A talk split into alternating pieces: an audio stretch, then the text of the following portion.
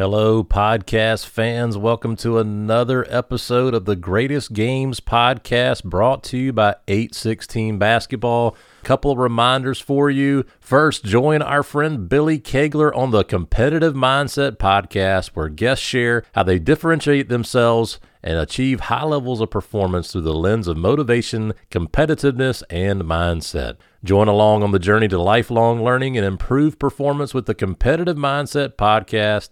Follow along on social media at Competitive Pod. And if you haven't already, please check out teachhoops.com slash 816 basketball for incredible coaching resources from Coach Steve Collins. If you haven't checked it out, we highly recommend it. Again, teachhoops.com slash 816 basketball. And our boy Tacauma Lettsome is still taking donations on his GoFundMe page. The best way to get there is on our Twitter page at 816 basketball. There is a pinned tweet there with more information about his fight against ALS. So again, at 816 basketball on Twitter. And lastly, thanks so much for the support over the last year. If you're following along on Twitter, we just crossed our one year anniversary recently. So thanks so much for all the support of this podcast and enjoy today's episode.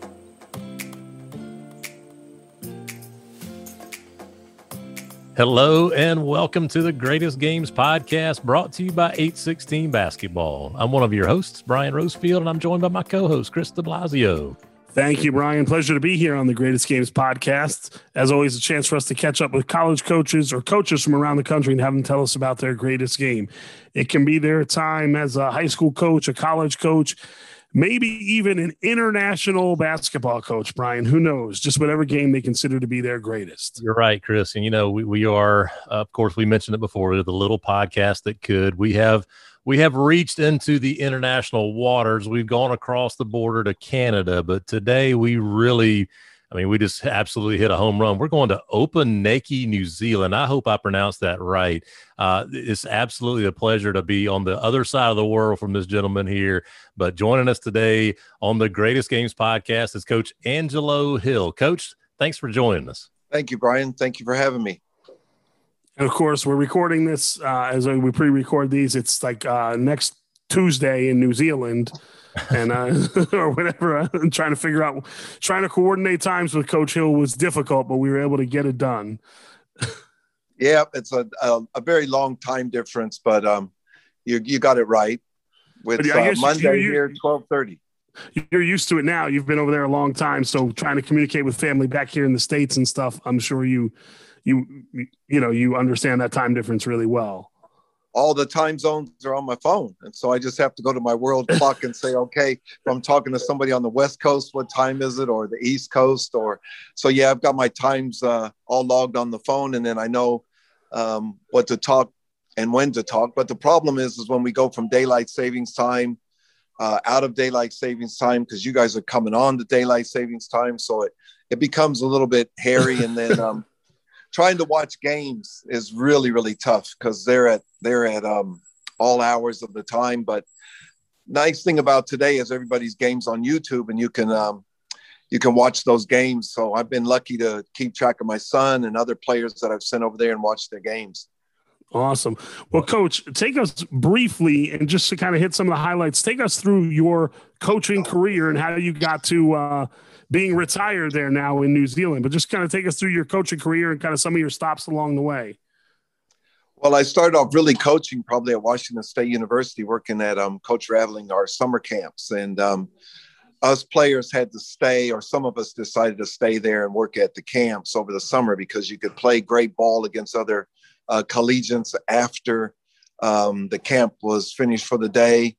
Plus, you got free food, you got free accommodation. So for five or six weeks, you didn't really have to uh, look after yourself. You could just work out, coach at the camp all day, play great games at night, and be fed. And so it was a it was a way to introduce yourself into working uh, in the coaching profession. Um, from there, I, I, played internationally for a long time, and then I decided uh, to come to New Zealand and uh, one of my teammates that I played with, Clyde Huntley, was down here, and also uh, another teammate, Kenny McFadden from Washington State. And so I just stayed down there, uh, decided to come to New Zealand, and then from there, just really started getting into coaching. Uh, spent a couple of seasons in 89, 90 um, back in Casper, Wyoming at uh, the junior college there working as an assistant coach. And then back to New Zealand and was coaching here for a while and playing. And, and from there, I've just been kind of bouncing around through the coaching here in New Zealand. High school, uh, professional men, professional women's, uh, a couple of New Zealand teams. I've had the opportunity to be an assistant coach on the um, under 17 New Zealand team. We got killed by Australia, but it was a great opportunity. Um, also, the women's under 18 team, we went to uh, New Caledonia. We won a gold medal there, uh, but then we lost to Australia in the um, qualifier for the Worlds. So it's it's just been um, going back and forth, up and down, different levels, and, and trying to make an impact here in New Zealand. Coach, I'm a, a, a, well. I don't know if I'm officially a world traveler yet, but I know that a lot of our listeners are that love to travel. John Combs being one of them that helped us uh, early on with this podcast. So tell us, uh, first of all, you said, well, I just decided to move to New Zealand. So why New Zealand? And then just for me as a budding uh, world traveler, uh, tell us all about New Zealand and even in the culture of, of Opunake. Well, New Zealand came to me via a friend of mine, an ex teammate, uh, Kenny McFadden, was actually coming through um, school, and I had just had my shoulder operated on. I had left the CBA, the Wyoming Wildcatters, and decided to actually stop playing. Uh, my shoulder was a mess, and so the school uh, fixed my dislocated shoulder. And I was just going to finish school and get into teaching. And Kenny came through, and he was looking for a second import. And so um, the second import situation here is we were allowed to have two imported players at the time, and Kenny was looking for a teammate. But he was actually looking for a, another teammate of mine, which is Ronnie Joyner. And, and for those of you who don't know Ronnie, he's currently in the Junior College Hall of Fame, a tremendous scorer. Um, and so they couldn't find Ronnie and asked me if I'd come. So I said, yeah, the, the one thing I was worried about is that they spoke English because I've been traveling to Mexico and South America. And, and he said, no, they speak English. And I also knew another Washington State player there, and his name was Clyde Huntley. So Clyde and Kenny were both down here. So I got in touch with, with Clyde, and um, he said, nah, you're going to love it down here. And, and Clyde and I spent a long three or four years at Washington State together. So he said, No, knowing you, you're going to really enjoy it down here. And the league is just getting started in terms of its popularity. Um, and you could probably make a really big difference down here in New Zealand. So I jumped on a plane on April the 14th, and uh, the surgeon told me I'd be able to play, just be careful. And so April the 14th, I jumped on a plane, and the next day I was actually playing games in a tournament over in Napier. And uh, I've been here and fell in love with the country. It, was, it seemed like at that time, you'd gone back probably 10 to 15 years in terms of time. The cars, the the culture, the food, everything was just really, really laid back and really very relaxed atmosphere. The people here are just tremendous. I mean, it's just it's just an amazing country to live in. And so it was kind of like um, you're in room 13. It was kind of like I've just found the place where I wanted to live. And then being able to travel around New Zealand and actually see the country, it is so gorgeous. I mean, it's just spectacular. And so I just fell in love with the place. And uh, we did really, really well successfully. Um, as a player, I did really well. The league grew and grew and grew. Um, so it was kind of nice to um, be a part of that. Um, you really don't know the impact you're actually having on a community or on a country. And recently, they've just named the top 40. They're in the process of naming the top 40 players to ever play in New Zealand. And I got ranked at 31st. So, you know, years down the track, I guess I did make an impression here in New Zealand. Um, but the country and the people are just, it's just spectacular. It's just amazing. I feel like I'm on a working holiday all the time. That's that's amazing, uh, coach. Now, uh, Rosefield, he's not the first guy we've had that's played in New Zealand on the podcast. I'm going to go. You, Carlos Powell, right? Carlos Powell played for the New Zealand Breakers. That was a late uh, one. Yes. In 06, 07. He was a player at South Carolina when we worked there, and Brian hired him as an assistant coach a couple of years ago at his school, and now Carlos is at Wilson High School in South Carolina as a head coach. But he was a very good international player. Coach, I got to ask you: Do you do you know how to haka dance? I can do it. Our school haka. It's quite a. It's part of our. Um, requirement here at school because the haka is used for various uh, other events, not just for the All Blacks, but uh, um, mm-hmm. for us here at school, we use the haka as a sign of respect and importance of someone at our school. So we have a lot of teachers, you know, that come and go because we're a small rural community. And so, as a sign of respect, um, we would perform the haka let's say for a person who's been at our school for 10 20 years or an acting uh, principal who's been here for four or five years and then they move on. So part of the farewell process is always performing the haka. Uh, we perform hakas for any tangis which is a funeral. Um, mm. if they're very important to our school community uh, we would perform the haka there as well so it's not just used by the all blacks in terms of for their, their rugby challenge, but the haka is used in, in various other um, events here at our school. Well, coach, I'm very I'm a history teacher and a, and a trivia nerd, and and I know the haka actually goes back to the Maori culture, so I don't just yeah. know it from the yeah. New Zealand All Blacks. Brian's right now googling haka dances because he has no idea. oh, no doubt about. It. I can tell you. oh, it's it's it's a really it's a it's a really sign of respect to someone mm-hmm. in, in the way we use it. Um, some of the bigger schools here in New Zealand would use the haka um, prior to their rugby events and maybe even some of their other sporting events at their schools. But our, at our little community, we don't use it very often in, in terms of sporting events. Coach, I do want to ask a basketball question, a New Zealand question. Obviously, you grew up here, you played here, uh, you're very well you know versed in uh, American basketball. What's the difference, or what are some of the the differences you see in the basketball in New Zealand and and America? And you and you even told me in the pre-show chat before Brian joined us that your son played high school ball over there in New Zealand, but you sent him over here to play junior college basketball. So, what are those differences that you see in the game? I think um, when I first got here, the game was relatively new, um, and they, we didn't have any big name person that had made it in the big time to the NBA. And so the game was relatively new. Uh, most of us American imports, our part of our job was going around and, and actually coaching and trying to introduce kids to basketball um, because it was a relatively new sport. From that time in the early 80s to now, basketball is the fastest growing sport in New Zealand. So we have more kids playing basketball here than any other sport. Um, and because of Steven Adams' fame and getting to the NBA, that has really, really helped um, promote basketball in terms of an avenue to get an education and also be able to play in the States. So we've got, I would say, currently a, a guesstimate, I would say 100 to 200 players playing in America all over the, uh, the various levels.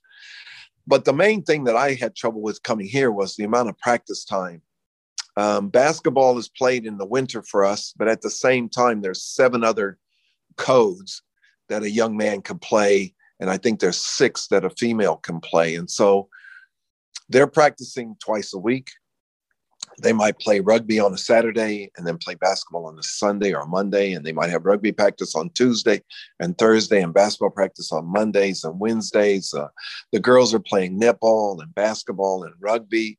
So they really are not um, specializing in sport like we do in America. And the thing about it here is, is we really push kids to actually play a multitude of sports. We don't want them specializing in one sport too early um, because we feel that they get a better, well rounded set of skills playing different sports.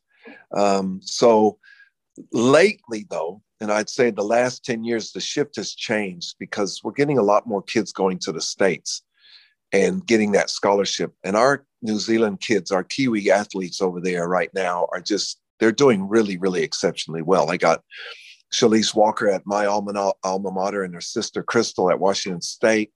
Um, my son has had a fabulous two years at West Plains in um, Missouri, at Missouri um, West Plains, the JUCO there. His improvement, he does not see his improvement, but his improvement is massive. Um, we've got some kids. Uh, I just saw the other day there was six to eight girls playing in a game in region. Uh, what is that region? I think it's the where College of Southern Idaho is. Is that region 18? So Eastern Utah was playing College of Southern Idaho, and there was six to eight Kiwis on those two teams for females. So our young men and women are really, really doing very well in the states, and I think it's a, the fact that they don't take this opportunity for granted. And I think a lot of American students expect to get a scholarship, and our Kiwis are just so lucky to get a scholarship, and they just go over there and they're doing really well academically, socially, and basketball wise. So the game is really growing here, and kids are now deciding, hey, wait a minute, I just want to specialize in basketball. And and it's we're just getting better and better and better at the game. And then it, right now, 90% of the Pelican games are on television because Steven's there. It used to be Oklahoma City Thunder. We don't see the Oklahoma City Thunder anymore. So because of Steven and then you throw in the Breakers' success, the Australian um, NBL's on TV three or four times a night. Um, our men's and women's leagues are now on TV. Uh, there's a game a week. Once they start, there'll be a game to two games a week on TV for our women, men and women's leagues. So it's just becoming more and more popular and more visible on the telly. And that's putting more and more people in the gyms to watch and also players to want to to to try and do this as a job and as a career. Brian, before you get going, I, I just looked up. Uh, it's 1900 for a flight. We're departing July 9th out of New York City. Okay. And we fly into Auckland and it's a five hour drive to Opanaka. Okay. So okay. we got to rent a car. Okay. All right. But, so, but you'd have to get, you're not New Zealand citizens. So you wouldn't be able to come in at the moment because our borders are closed. Well, we're hoping July. It's we're hoping. I got my vaccination card. I'm all vaccinated here. Got not good enough. not good enough. My, my, son, my son has not been home for two years. Oh, uh, and my oldest boy, I don't think he's been home for three or four years. But um, Nico just got vaccinated, oh, two or three days ago. But when he comes home, we've had to first get him a managed isolation spot. So you have to get a managed isolation spot. So when he comes in, he's got to spend 14 days in isolation. So you have to get the managed isolation spot. Then you have to get a flight to match that managed isolation spot. Then you have to have a COVID test three days before you get on that plane. And that has to be negative, or else they won't even let you on the plane. And then you're going to do a 14 days isolation um, in in the managed isolation spot. So Nico gets here on May the 13th, but we won't see him until the 27th of May. Wow. And our borders are shut. I mean, they're, they're closed. The only people that can come into the country right now are New Zealanders who hold um, permanent residency or have a New Zealand passport. Wow. That's how we fought COVID. We do not have COVID in this country. That's incredible, and I, I, I know a lot of people. I know Chris knows a lot of people, so maybe we can find somebody that can get us a passport. Never mind, I won't even go down that road. But, uh, hopefully, hopefully I, one day we'll get over there. I tell you, as soon as the borders open, this country is going to be inundated with people because it's just it is such a beautiful place, and our tourism industry is just it's very massive. We're we're, we're losing billions of dollars at the moment, um, but the com- the country's decided that's what we were going to do um, we're just going to shut our borders and try and keep this COVID out as much as possible. Well, mm. hopefully, like I said, hopefully one day soon we'll be over there and, and, and checking it out. And because uh, I'm chomping at the bit, I had a flight, Christy. I don't know if I ever told you that a couple years ago before I, I decided to go to Japan, but I had a flight to Australia and I, I canceled that when I went to Japan instead. So I'm kicking myself a little bit. But like I said, hopefully one day soon we'll be able to get down there. But coach, you talk a lot about games on television, and I know you've been a part of a lot of really great games. So, if you would take us through one or a couple of those great games throughout your career as a coach. Can I do one as a player as coach. well as one as a coach? No, Absolutely. coach. Absolutely. I think I think the greatest weekend for me as a player was the weekend when we played uh, USC and UCLA um, in 1980. That was probably one of the most amazing weekends because Donald Collins, who was the number one draft choice of the Atlanta Hawks, just went crazy that weekend. 30, 30 and 36. He had 36 against UCLA. And uh, that game, that weekend, our stadium at Washington, and the, just the whole weekend, we had people camping outside for tickets, and the student the student body was amazing. But our gym was just packed. At, it was just, and it was just an amazing day. We were the game of the week um, on NBC because, and we played at 10 o'clock in the morning. And I tell you what, that atmosphere in that gym, that was the loudest game I think I've ever been a part of as a player coach anything. It was just spectacular. And, and to win those two games, which you don't sweep, you don't get those sweeps against them, whether you're at home or on the road, it doesn't matter. You don't get to beat USC and UCLA back in our day too often. And that weekend was just a very, very special weekend. And Coach Raveling and Coach McGleese and Coach Edwards just had us just so prepared for that weekend. And it we just played so well. And it was just amazing to actually be a part of something like that. Coming down the tunnel, it was just a roar and it didn't stop for the 40 minutes. It was just really, really intense, really loud. Um, and just to be a part of something like that as a college athlete, that was the reason why I chose Washington State was to beat those two teams. Um, growing up, you'd watch them on late at night, 11:30, the Pac-8 game of the week when I lived in Denver, and I always wanted to beat UCLA and USC and play against those teams. And that weekend was just so special. In terms of coaching, I was fortunate enough to actually go to high school in Casper. And um, I left Denver to go live with my father. And he passed away when I was 14. And my mother decided to keep me in Casper. And I think that was the best decision for me as a person. And I tell the kids in my life that things happen for a reason. And that day that my father passed away was actually one of the was the worst day of my life but it also was probably the best day of my life because of what happened after and being able to stay in Casper and graduate there and play there and, and be a, a member of the Mustang clan and and meet a man called Jerry Dalton, who's still very special to me now, um, was just really, really special. But I also got to um, be an assistant coach at Casper College from 89, 90, 91. Uh, my current wife actually played on that team. Um, and then um, that started a connection of sending Kiwi ladies to Casper College. And we've sent over there probably about 20 to 25 Kiwi ladies that have played at Casper College there. And then Coach Becker asked me to come back in 2000, and I became the head coach in 2003.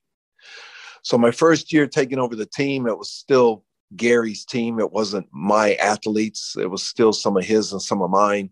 And I finished third uh, in the region.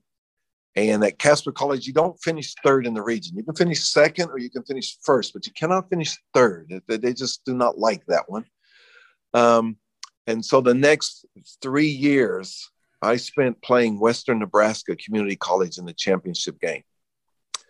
Uh, once at their place, uh, once in Norfolk, Virginia, with seven players, once uh, I can't even remember the maybe down in Otero.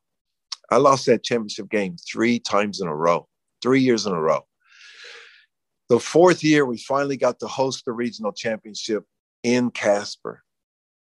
And I had a group of, of sophomores, six of them that just, all they want to do is get to that championship game. And that game there was one of the most memorable games I've ever been a part of not only because of it was against Western Nebraska again and Dave Harnish, um, but the fact that it was our rivalry and it's still a rivalry today, Casper College in West Nebraska in Region 9 for women's basketball. But that weekend, um, I had a young lady by the name of Tana Stewart from up in Montana Native American young lady. And in the semifinals, she got her feet taken out from underneath her. And instead of falling backwards, she fell forwards on her head. Uh, we had to stop the game for 15 or 20 minutes. And um, we had to get the ambulance in. She had to go to the hospital. We had to go through the, all of the protocols and everything. But back then, we didn't have them like today. And the next day, um, I remember warming the girls warming up, and we're playing Western Nebraska. And I look out and I don't see my little Tana. I don't see Tana anywhere. And and I I knock on the locker room door, and she's just sitting on the on the chair. She'd been cleared to play, and she's just sitting there in her she's got her lycra top on and her lycra shorts on and and and that's it. And i said to her tana what's up? She says coach um uh, I, I need some help getting dressed. And i have never ever met a more determined young lady but i had to help this girl put on her uniform. And tie her shoes put her socks on that girl went out and made four three pointers, shut down their number one scorer, and, and we won the regional title to go to nationals. And to this day, Tana does not remember the game at all. If you talk to her at all, she does not remember playing in that game. That shows you the type of people that when we decide to do something as humans, we're so capable of just so much more. And and to that day, that game for me as a coach um, was just it's just spectacular. And Coach Harness came up to me and he told me after the game, "I've told you for four years that eventually you'd win one. You just have to keep getting to this game." And and for him to say that to me, and he was so proud of me actually winning the region, it was just really cool because I've known Coach Harness since 89, 90, 91. And um, for him to say that to me was really special. The celebrations after the game was special because you spend a whole year or two years in some case with these young ladies and the amount of work that these kids put in to play for you. And i'm not an easy coach. Um, i played for george so i'm a lot like george. I'm not easy. And the sacrifices that, that they make on and off the court with their lives. Um, i had four internationals three internationals. Um, it's just it's just amazing. And and you can never ever give back to them as much as they've given to you as a coach. And that's the part that is really hard for us to understand as coaches but when you look back at, back on it years later and years later i've got they're all married they've got kids. I just went down to see one who lives in new zealand now uh, just three or four months ago and meet her two little kids and her husband and just to see them grow as people um, and keep in touch with them is just so special as, as a coach and having those lifelong um, i don't i'm, I'm trying struggling to find the right word you know you've changed their lives as a coach and and that for me is probably more important than actually the wins and the losses is actually watching them grow as as human beings and and see how successful they've come become as young ladies and young women now so Brian, clip that. Holy yeah, crap, clip yeah. that. Wow. so yeah, so I want to I want to start there, Coach. When did you realize the impact that you were having on these kids that you were coaching? Because if you're anything like me, it got into it like I'm going to win games, I'm going to win championships, and all this da da da da, and then then you realize like oh it's it's bigger than that it's more than that when did that flip happen for you all the while trying to win games and win championships and everything like that but when did you realize that probably about three or four years ago. You know, when you're in the middle of it, and you're when I retired from coaching, when you're in the middle of all this and you spend this long time of, of doing this profession as a player and as, as a coach, I tell the kids here at school, and, and I've told my players this a thousand times when you're standing amongst the trees, you actually don't see the forest. You have to step back and be away and, and get up on top of the hill and look down and then you see this massive forest. I don't think I've really ever understood the impact until I actually quit coaching because I was too busy coaching a team. Um, and then, you know, we have a saying for Casper College once a T bird, always a T bird. If I put that up, if I put a Facebook post up there and I just say, I love you. Once a T-bird, always a T-bird. I'll get back 100, 200, 300, 400. All the T-birds will, will reach out to me. Um, and that's really, really important. I don't think I understood the impact that I had here in New Zealand until I made it into the top 40. I mean, what a humbling experience that was. I cried the morning that came out with my wife. I get emotional now. You don't realize the impact you're having on people's lives when you're in the middle of the battle until years down the track and they actually tell you. Because a lot of the times you don't have time for them to tell you. And I don't think when we're players, we understand the impact that someone is having on our lives, even when we're a player. I did not understand Coach Raveling. I thought the man was nuts. Half the time, I didn't get him. I didn't understand.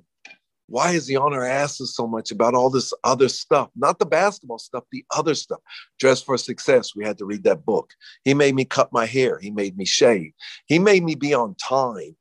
He made me dress appropriately. He made me get studies. He made me do all this other stuff that I just, I didn't get it while I was in the middle of it. Now I'm never late. Now I dress for success. Now I'm, I, I got to trim my beard all the time because I want to look nice. Um, all these things, my high school coach, the same thing. If you think you can, you can. If you think you can't, you won't. If you say you can, but think you can, it's almost a sense you won't. Ravelings, if it is to be, it's up to me. These things are in our heads and they don't go away. They're they're there all the time. And it's just really amazing as a coach to hear someone say, Thank you. That's all we want, eh? Thank you. Those two little words. But while you're in the middle of it, you're saying all kinds of other things you shouldn't be saying as a player or a coach. so it's taken a while to actually sit back and look at my career. I've been very, very fortunate. I'm a scrapbooker. So I have my entire career in paper, Spanish, Mexico, Australia, New Zealand, Washington State, my high school. I've got everything. I've been trying to write a book, but I don't know if I'm doing a very good job of it. So I keep starting and stopping. But it's it's really tough because I don't think we understand it until you are able to step back and reflect. And reflection's a great thing. It's a it's a it's a wonderful thing to reflect. Coach, uh, the last ten minutes of this podcast has just been fun. The first 10 or 15 minutes is great too, but the last 10 minutes, everything you've said has just been tremendous. I think my biggest takeaway right now is still the thing you said, uh, where we think of our impact that we have on the players. But what you talked about from that team at Casper was the effect that those young ladies have had on your life. I mean, that's powerful stuff right there. As a coach, I've always felt Coach Raveling told me this, and Coach Becker and my high school coach told me this they all said the same thing. The day as a coach, when you can actually sit there and enjoy the game and you don't have to coach, you don't have to coach, is the day that you know you have a great team because they're going to do everything you've taught them and you just now get to sit back and enjoy it. We don't get too many teams like that as a coach or be on a team like that as a player, where where the players are more accountable to the game than you as the coach. And that team in 2007, I remember a timeout and I wanted to put in my shooter. And the captain of the team went up and said, What in the bleeping are you doing? Leave Tana in the game. Leah, go back and sit down. My captain did that to her teammate. And Leah said, She's right, coach. Tana's out there D'ing up their best player. I can't guard her. I need to go back and sit down. When we need a shot, you put me in, but right now, let Tana go. That is what you want as a coach that accountability to make tough decisions.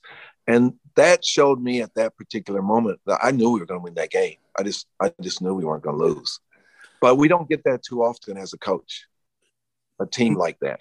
No, we don't, Coach. And uh, that theme, Brian, that that really keeps resonating. That theme, am I right? We've we've had so many people on these episodes talk about whatever game they've talked about. That it's usually that special team that those kids take ownership, and those kids almost coach themselves. We've told the stories here. I walked into a locker room one time and my point guard looked at me and said, Get the bleep out of here. We're not losing this game. And I said, All right, you're good. Ready to go. Here we go. That was my best halftime speech I ever gave. I just left. yep. Yep. because those kids took ownership of it. Uh, so you mentioned some of the sayings, your high school coach, Coach Raveling. We have a guy we worked for, Coach Rick Duckett, who has all these great sayings. So if I asked the T Birds, or some people that have played for you, what would be that one phrase or saying that they quote Coach Angelo Hill that you say all know. the time? Oh, I would have to. I, I honestly, I really don't know. I honestly do not know. I was just, I wasn't. I don't think I was as good a coach then as I am now. I was just too, too caught up in the winning, because that program. If you were to look at Region Nine, and you went back to 89 to the present, you would see Casper College or Western Nebraska in the championship game 99% of the time. That's no joke. Um, that job at Casper, and I didn't know it at the time, is probably a top 10 job for the women's program. Um, we've had tremendous success there since 1989 90. There's only been three coaches. Coach Becker won over 400 games. Um, I was one of the quickest to get to the 100. And then I decided to bring my wife back to New Zealand and come back here. Um, Coach Gunnare's been there since I left, and he was at Miles City. So Coach Gunnare's been the head coach there since 2008. And he has had tremendous success. He's won over 300 games, I think. So I think our biggest saying for Casper College, not just me, but I think for everybody, is once a T-bird, always a T-bird. I, I really feel that that's that would be the saying because it's not just it's not just the school, it's not just the it's the town, it's the community. Casper College women's basketball has been very, very successful for a long period of time, and we're a family and it doesn't matter whether um, someone's from Spain or Europe or whatever. I just sent another key. There's a Kiwi girl on there right now. Dijon is over there right now. Um, but it's just that family atmosphere. So I would have to say that. Um, probably the the other one I would think about is that you're not blankety blank tired. because that's, that's pretty simple. I I would always I'm I'm I'm one on fitness, uh, and that as an athlete I was that way as well. I'm I'm a fitness nut, and I always felt that the fitter you were, um, the more you're not going to make mistakes. So we ran a lot. We all of my drills, all of my practices incorporated a lot of running, not in terms of just running, running, but drills where we were always running and active. So layup drills and transition drills, running, running, running, running. Preseason conditioning for me is a nightmare at Casper College, and we were at altitude. So when you're bringing kids from low altitude to Casper College, I had to be careful of altitude sickness, but we ran a lot. Um, those girls ran 32 200s by the time we were done with our 200s, or we had an NBA program, uh, conditioning the NBA way, which is um, 400s, 200s. We'd use the track. One year we'd use the track, another year we'd use um, the fields. Uh, we did a lot of long distance running. Um, so I used to tell them that they don't tell me you're tired because you're not tired. Tiredness is mental tiredness is not physical. You can sprint another sprint. You can you can dive on the floor for that ball. You can you can do a little bit extra. You can get to 50 50 balls. And we know as coaches that those little effort plays where where you are tired are really really huge in a ball game. They're just they can lift the team. Taking a charge getting in the right spot moving your feet. Um, so i always used to tell them that they're not they weren't tired. Don't tell me you're tired that would probably be one that they would remember. I love that one so much, and I, I fell into coaching cross country uh, while coaching basketball here at, in in South Carolina, and those kids taught me that like they're not really tired. They go out run eight or nine miles, come back, say, "What's next, coach? What's next?" And so yeah, yeah just that that your body is so much more capable of something more capable of so much more than your mind's telling you, and so. Coach, this has been awesome. Well, I will tell you, I want you to write the book because I'll read your book because uh, it's fascinating listening to you talk, and it's just been a real pleasure to to have you on, and, and we can't wait for T Bird Nation to to listen to this. And it's funny, I'm just doing some quick googling, learned so much about the world. T-birds.cc is the website. So they fully embrace the T-birds deal. So, but yep. Coach, this has been a, an absolute blast. We can't thank you enough for coming on the show with us tonight. Well, thank you for having me. It's been an honor and a privilege. Um, I don't get to do stuff like this too often. So, a simple like, look what happened. A simple like on a coaching page, and this My is how it Facebook happened. post. And Brian asked me, "So, yeah. where did you find this guy?" no, you know the the basketball. It's a passion for us, and it's like with any sport. I mean, anybody that's passionate about their sport is just that's just the way we are. It just becomes you know, more important than anything else. And I've been very fortunate of having a, a lovely wife who fell in love with the game as well. And so she's played, uh, she was the cap, going to be the captain for the Olympic team when New Zealand made it to the Olympics. And her little sister and her were going to be on the team, but Michelle got dropped at the last minute. And to this day, she doesn't like that coach. But um, so I've been very fortunate to have a lovely lady in my life that um, allowed me to travel back and forth from America a couple times. Um, she's allowed me to allow both of our children to um, go to America. My oldest boy left home when he was 16 to go to the States. Um, and he went back to Casper to live with Coach Becker. And then he received a um, golf scholarship to the University of Arkansas, Fort Smith. And Corbin today still lives in Fort Smith, Arkansas. And through his education, um, he's now a biochemist, but he fell in love with golf. He didn't like the team thing. He liked being by himself. Um, and then little old Nico, um, he's just fell in love with basketball. And um, he's doing extremely well. And it's been tough on him the last couple of years. Um, he's lost his grandmother a year ago, which was, well, not even a year yet. Uh, my mother passed away in June. So he hasn't even been able to have closure with that. So he's coming home to try and have closure with that. And, but you know, when you fall in love with a sport, it doesn't matter what sport it is, it will change your life if you allow it to. And the people you're going to meet along the way are going to leave footprints in your heart forever. And they're never going to go away. They're, just there. Um, and that's what I probably I'm really lucky. I've got a lot of my Washington State friends still here in New Zealand, so I get to see them often, and we get to chat about the old times. Um, I've just been blessed. Um, like I said, one day changed my life forever, and meeting one man and then meeting another man, Jerry Dalton and, in Casper, and George Raveling in Washington State, and then Coach Gary Becker in Casper College meeting those three people not only changed my life, but it allowed me to change other people's lives. And I think that's what's so special about my career is, is I know I've had an impact on people's lives beyond basketball. And, and I think that's something that I know will never ever be taken away from me no matter what happens. And I think that's what's really special about a, a sporting career. Um, you know, I see little Steven over there in the in the United States all the time on telly, and when he comes home and I catch up with him, man, he's still the same old Kiwi boy who wants to just have a Kiwi pie and go out and shoot and hunt and run around in the Swanndris and and uh, he can't hit a golf ball to save his soul though. so I had the caddy for him at that turn at his golf tournament, and no, he's not a golfer. Wow, but gentlemen, I really do appreciate it, and um, thank you for having me on. And if you ever get the opportunity to come to New Zealand, your house, my house, sukasa, mikasa. Wow. Mikasa, sukasa. You'd be more than welcome to come to my little old town and uh, hang out, and I'll show you around New Zealand.